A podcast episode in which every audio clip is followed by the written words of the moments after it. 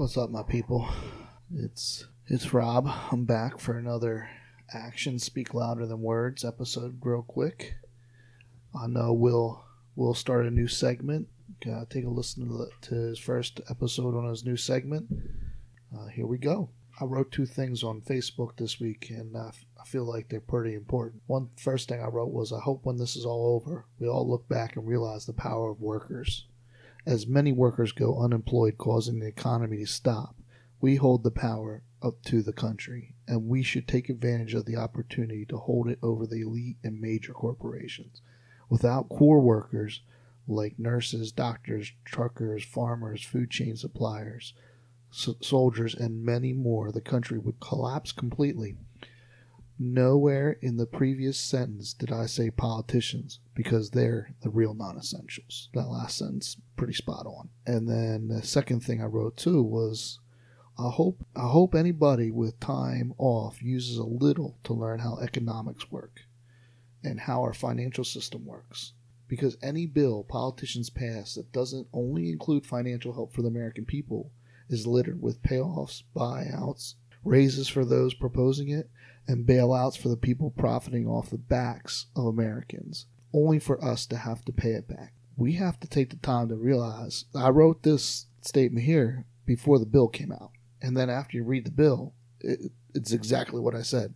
It's littered with payoffs, buyouts, raises for the politicians, bailouts for. They're bailing out the airlines the airlines aren't even paying people that work there before this whole virus thing showed up a living wage.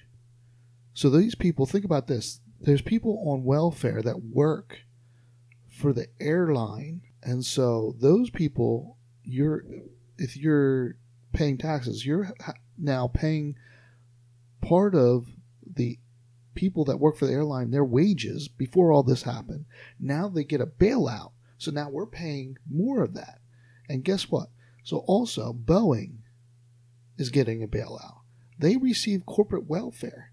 All these companies before any of this happened have made billions of dollars. And now we have to bail them out? And we're giving them corporate welfare on top of it? So all you people complaining about you know, it's fair that people that won't pay taxes or people that are poor and should get less less than the twelve hundred dollar bribe we're getting. You know, I got a reality check for you. Stop pointing the finger down and start pointing the finger up. Because the people above you that you think are doing all these great things for you, those are the people that are stealing right for out from underneath you, and you don't even realize it when this is all over, and I hope it passes really soon, but I mean, seems to be getting worse a little bit every day. But what we need to do is come together and realize the power of the worker. Because the power of the worker is immense. Remember, very small 1%. 1% of 330 million is what? 330,000? So there's far less than that making millions and millions of dollars. But what I'm saying is the middle class and the middle class and lower are far more powerful in numbers. We just don't realize it. Stop. We gotta stop pointing fingers at each other and, and arguing about Trump and and all the uh, you know and Nancy Pelosi. None of them people give two craps about us. If they gave two craps about us, they wouldn't have told us not to wear masks for the last two and a half months. And as soon as they they realized what was coming, because guarantee you they knew.